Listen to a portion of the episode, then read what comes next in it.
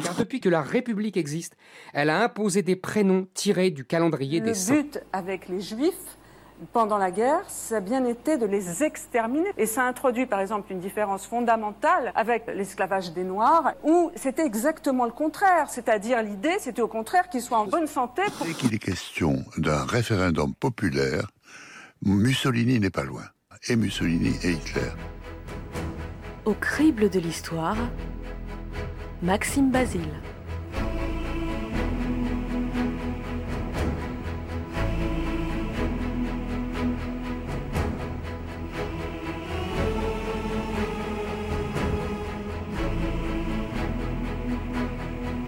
Automne mille sept cent quatre-vingt-neuf, la disette fait rage à Paris.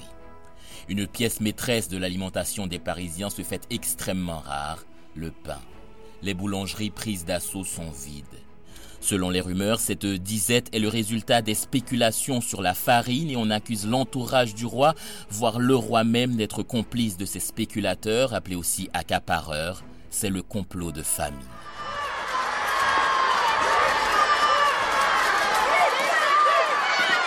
Le cinq octobre, une foule majoritairement composée de femmes s'amasse devant l'hôtel de ville pour réclamer du pain. Mais voilà que tout à coup, une idée lumineuse traverse cette foule comme une flèche. Et si on allait voir directement le roi pour le lui demander, ce pain ? Allons chercher la boulangère et le boulanger ! Et le petit mitron ! Aussitôt émise, aussitôt acceptée, ce sont les femmes qui vont porter la cause des Parisiens devant leur souverain. Mesdames, je suis bien aise de vous voir chez moi. Que puis-je pour vous ? Votre Majesté, ces quatre femmes ont été choisies pour parler au nom des femmes de Paris. Tous les Parisiens sont soucieux de connaître l'accueil que Votre Majesté réserve à la Déclaration des droits de l'homme et aux autres articles. Euh, peut-être euh, Sa Majesté préférait-elle entendre de la bouche même de ces femmes ce qui les amène ici. Eh bien ? Votre Majesté, du pain. Les serfs, vite !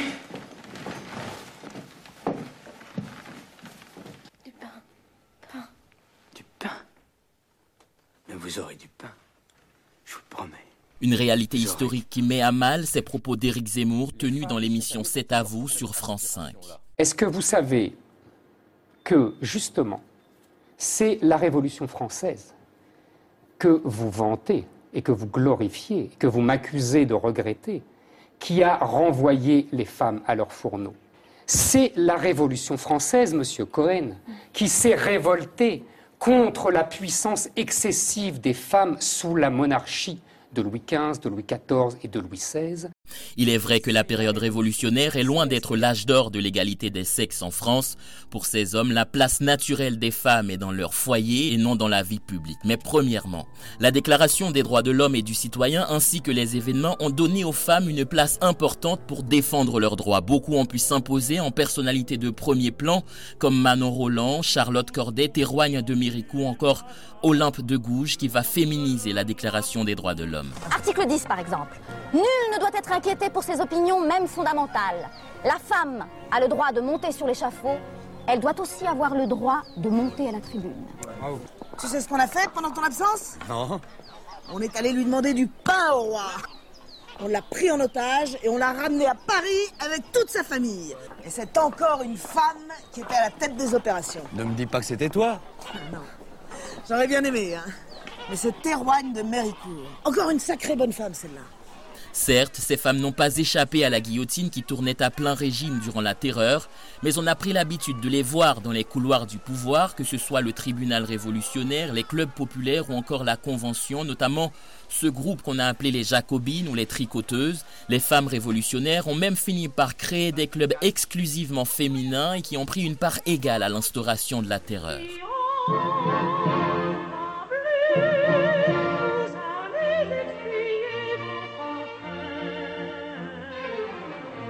Le polémiste affirme ensuite ce que aucune réalité historique ne permet d'affirmer, à savoir, je cite, « C'est la Révolution qui s'est révoltée contre la puissance excessive des femmes sous la monarchie de Louis quatorze, Louis quinze et Louis seize. » Fin de citation.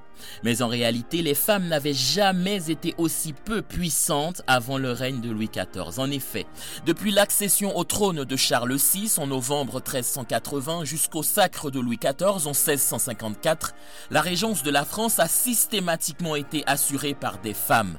Ce sont Isabeau de Bavière, Anne de France, Louise de Savoie, Catherine de Médicis, Marie de Médicis et enfin Anne d'Autriche. Donc trois siècles de régence exclusivement féminine qui allaient s'arrêter justement, et c'est dommage pour l'éditorialiste, à la fin du règne de Louis quatorze. Si Louis seize a pu être effectivement sous l'influence de la reine, Louis quatorze, depuis qu'il a pris le pouvoir des mains de son premier ministre mourant, ne l'a plus donné à personne.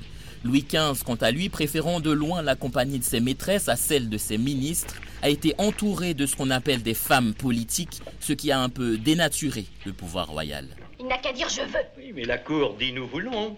Mais qu'est-ce qui règne ici? Lui ou vous? Oh, Louis quatorze régnait. Hélas, Louis quinze régnote. Nous lui choisissons ses maîtresses, qui lui choisissent ses ministres. Œil de bœuf et par corsaire, voilà sa politique. Une petite bourgeoise, élevée à la grivoise, mesurant tout à la toise, fait de la cour un taudis. Le roi, malgré son scrupule, pour elle, follement brûle. Cette flamme ridicule excite dans tout Paris. Cette catin subalterne insolemment le gouverne, et c'est elle qui décerne les honneurs à prix d'argent. Ces refrains parviennent jusqu'aux oreilles du roi et il décide d'en finir avec les femmes politiques et non avec les plaisirs. Je vais avoir soixante ans, messieurs. La reine est morte, Madame de Mailly est morte, Madame de Châteauroux est morte, Madame de Vintimille est morte, Madame de Pompadour est morte. Mort mon fils, morte ma bru, tous morts. Et je m'ennuie à mourir. Oh, je, je ne m'ennuie pas d'eux, eux, mais de moi, car on meurt toujours un peu avec ceux que l'on a connus même, si on ne les a pas aimés. Et rappelez-vous que je vais avoir soixante ans.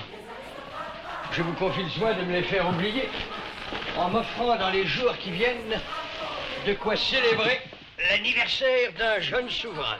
La trois cents ans qui nous promettent qu'on va nous accorder du pain. La trois cents ans qui donnent des fêtes et qui entretiennent des cadins. La trois cents ans qu'on nous écrase. Assez de mensonges et de phrases, on ne veut plus mourir de faim. S'il est vrai que les révolutionnaires n'ont pas encouragé l'émancipation des femmes, voire qu'ils l'ont même contrariée parfois, la révolution, en donnant des droits à tout le monde, a permis aux femmes du peuple de s'initier à la politique, de sortir de leur position traditionnelle et de peser dans le débat public. Aussi, rien ne corrobore l'idée selon laquelle la Révolution française serait une régression pour les droits des femmes, pour la simple raison que ces droits n'étaient écrits nulle part avant le vingt-six août mille sept cent quatre-vingt-neuf. La puissance supposée excessive des femmes n'a pas non plus été une cause de cette révolution. En revanche, le fait que la reine Marie-Antoinette soit une étrangère de la maison des Habsbourg, le train de vie dispendieux, les mœurs dissolues et les projets militaires hostiles qu'on lui prêtait ont fait d'elle l'objet principal de la colère populaire et en particulier des femmes. La trois cents ans qui prennent nos hommes, qui nous traitent comme des bêtes de somme, ça ne pouvait pas durer toujours.